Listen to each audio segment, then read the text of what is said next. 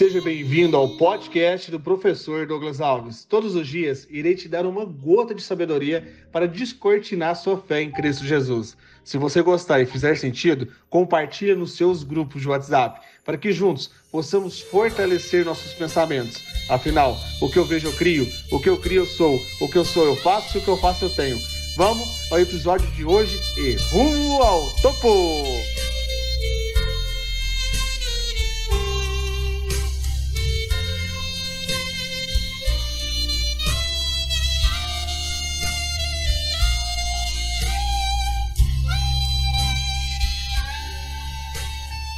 11 de setembro, um sábado poderoso em Cristo Jesus.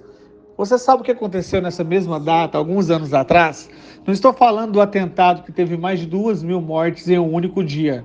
Estou falando se hoje, 11 de setembro de 2021, fosse o seu último dia de vida, qual o legado que você deixaria?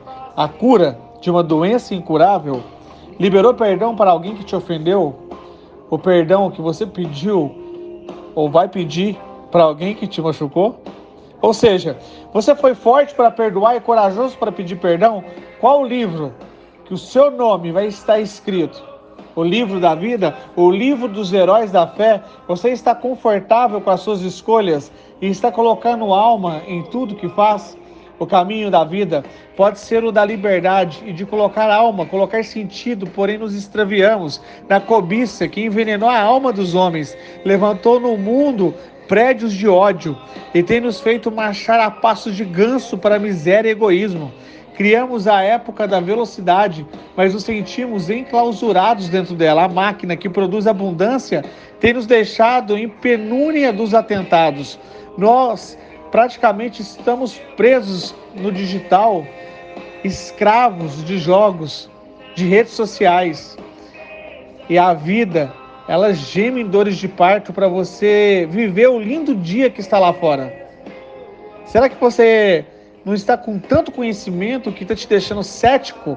Esfriou o amor? A inteligência está cegando para as coisas invisíveis de Deus. Está na hora de você ser menos cruel, pensar mais no outro, sentir mais. Mais do que vacinas, precisamos de humanidade. Mais do que inteligência, precisamos de amor e perdão. Sem essas virtudes, a vida será de violência e tudo será perdido. Não fique mais perdido sem alma. Cristo está te procurando. Se permita ser achado por Jesus Cristo, o nome que está acima de todos os nomes e prova de amor maior não há e não haverá, que Cristo fez por mim e por você. Parabéns! Você que escutou essa mensagem até o final, por mais que seja apenas uma gota de fé, mas sem essa gota, o oceano não seria o mesmo, como diz Madre Teresa de Calcutá. A Smart iniciou a jornada rumo ao topo 2.0 e você que compartilhou o link do nosso grupo terá premiações exclusivas. Se o seu convidado entrou no grupo, avisa os administradores para colocarmos o seu nome na única aula que vai acontecer semana que vem, direcionada à jornada rumo ao topo 2.0. Vamos e rumo ao topo!